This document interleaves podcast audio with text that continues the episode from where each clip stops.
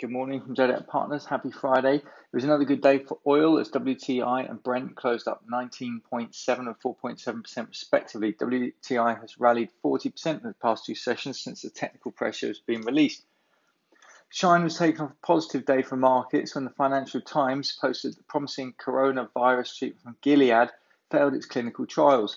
Patient conditions did not improve and neither did their blood viral load.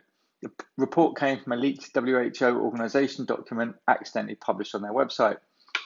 Dow raised 0.63%, S&P 0.39 and Nasdaq 0.43%. Two of the big winners were energy stocks of ExxonMobil and Chevron who rallied 3% each as crude oil boomed.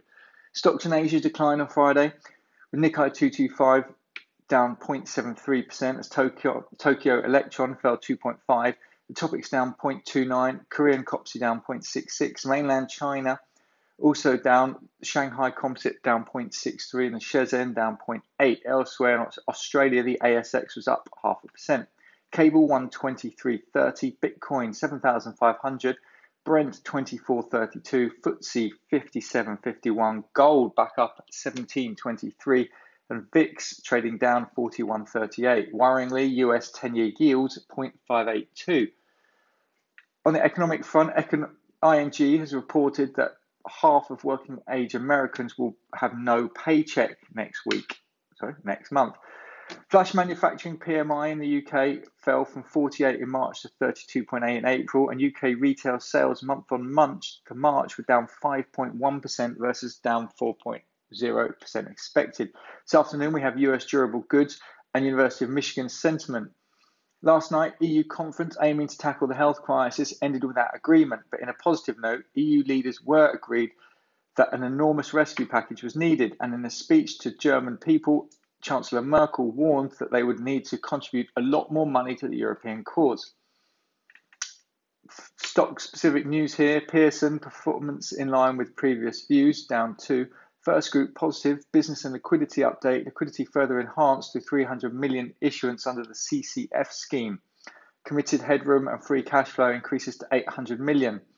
Frasers resolves settlement of Belgian tax matters with no material sum, up 2%.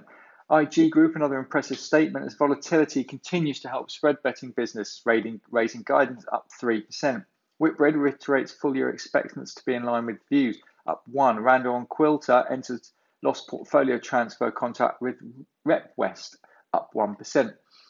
Astra's drug shows overall survival rates in prostate cancer, up 1. Dart Group, exceptional charge of 109 million, pay cuts of 30%, seeing bookings promising down 2. Lookers closing 15 sites and sold 7 sites, debt of 62 million and a 4 million pound fraud charge down 4. Senior covenant relaxation, sufficient liquidity, trading slightly ahead, up 1.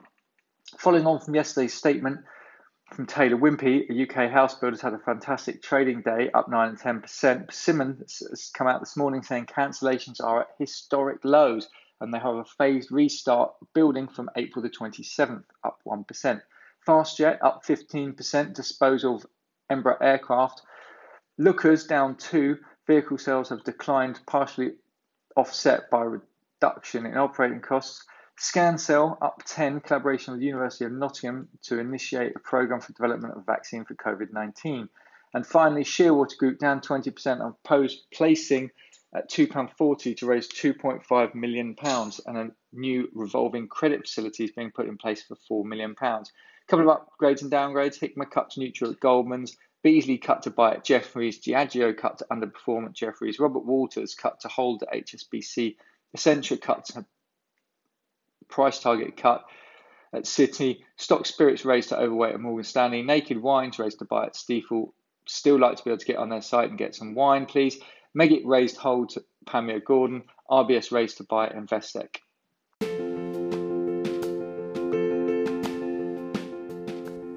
This has been the Zodiac Partners podcast. Nothing in this podcast is intended as investment advice, and the people in this podcast may hold positions in the stocks they talk about. Do not buy anything based solely on a tip or recommendation. Please do your own research. Zodiac Partners is authorized and regulated by the FCA. Please visit us at www.zodiacpartners.co.uk. To unsubscribe, please email info at zodiacpartners.co.uk.